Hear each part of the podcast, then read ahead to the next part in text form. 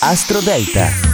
Buongiorno e benvenuti all'ascolto di Astro Parade, l'oroscopo in classifica. Io sono Matteo Pavesi, sono online da 23 anni con astroparade.it. Oggi la luna è per il secondo giorno in Ariete e crescente anche quest'oggi. Parliamo di giovedì 23 febbraio, ma vediamo subito le posizioni una per una. Al numero 12 Toro, giornata delicata dal punto di vista energetico. La luna si trova nel settore di chiusura del tuo oroscopo e per questo potresti fare un po' fatica a gestire quello che accade. Quindi attenzione, rimani centrato. Al numero 11 Vergine, il modo migliore per usare la tua luna di oggi è spalancare la porta delle novità, muoverti senza alcuna limitazione nel mondo che conosci, ma anche in luoghi appena scoperti. Al numero 10 Pesci, luna perfetta per un investimento, per la scelta di, una, di un percorso che ti porterà sicuramente lontano. Al numero 9 Capricorno, semplicità, voglia di luce e istinto sono tre strumenti utili in questa giornata, quindi usali. Al numero 8 Acquario, meravigliosa luna nel settore dei piccoli spostamenti e degli incontri improvvisi. È il momento giusto per approfittare di un'occasione e per parlare con una persona importante. Al numero 7 bilancia, la luna resta nel segno davanti al tuo.